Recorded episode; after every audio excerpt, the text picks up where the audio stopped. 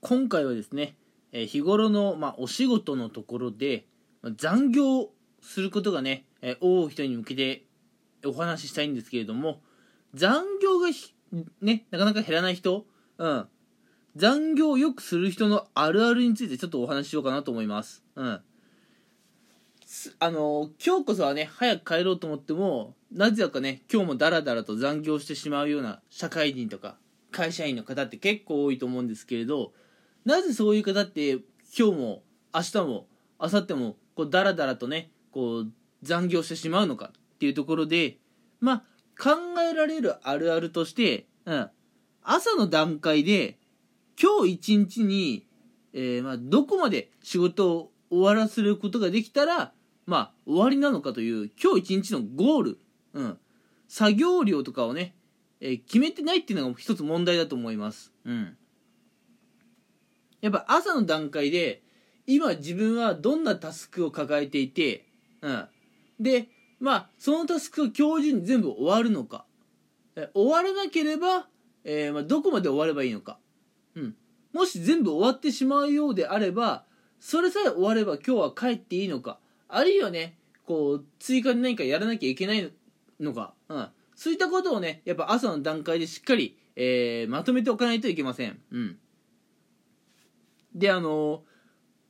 なんていうかな。まあ残業してしまう人のあるあるとして朝の段階でこういうことを確認しない方が結構多いんですけれどね、うん、今日一日どこまでやるかっていうのを確認しない方が多いんですけど、うん、なんでねこう朝の段階で今日一日にやらなければならないことを確認しないのかっていうと、うん。まあ、例えばさ、まあ、上司とか先輩の方に今日今自分はこういう仕事タスクを抱えていてここまでやれば今日一日終わりでいいですよねっていう例えばさ確認をした際に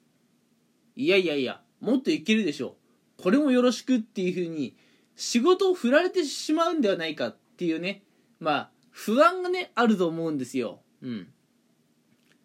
自分の仕事の話をすることでさらにね先輩とか上司から仕事を振られるんじゃないか。こういう不安があるので皆さんねこう先輩とか上司に今日一日のこう仕事のね内容仕事のね達成度っていうか目標感をねお話ししないと思うんですね。うん。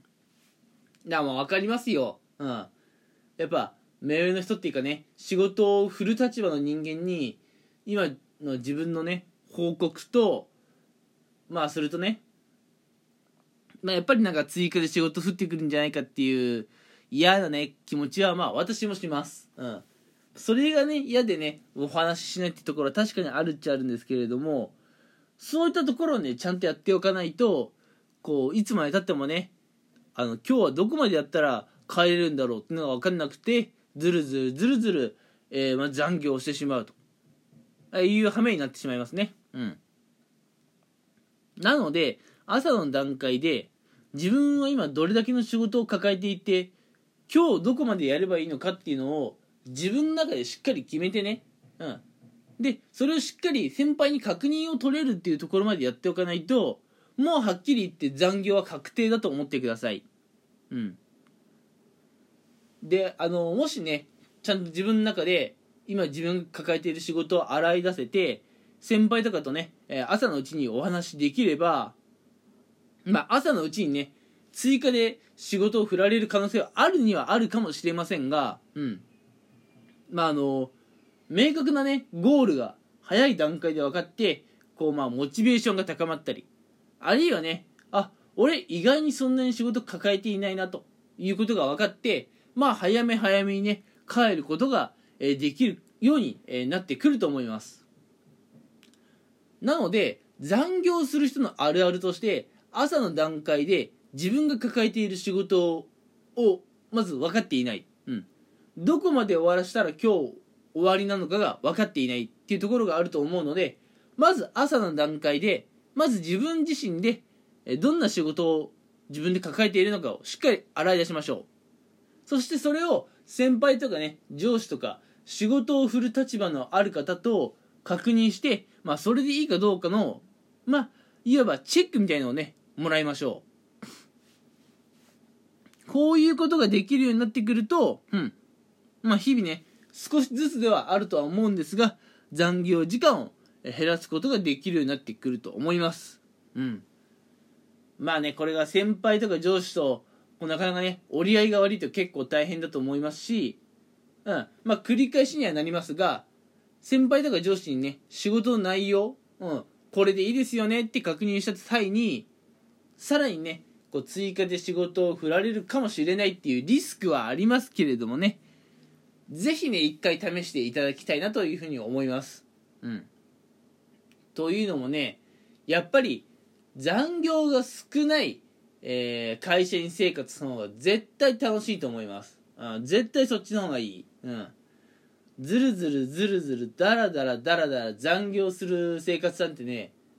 本当にストレス溜まるだけです残業代もそんなにたまんないしというところでえ今回はえ残業してしまう人あるあるっていうのをお話ししていきましたそれそれとねその対応方法もお話ししたのでえもしね皆さんやれそうだと思ったらね是非試してみてくださいえ今回はね結構会社員向けの話でしたねはい。それではね、今回はこの辺にしたいと思います。聞いてくれてありがとうございました。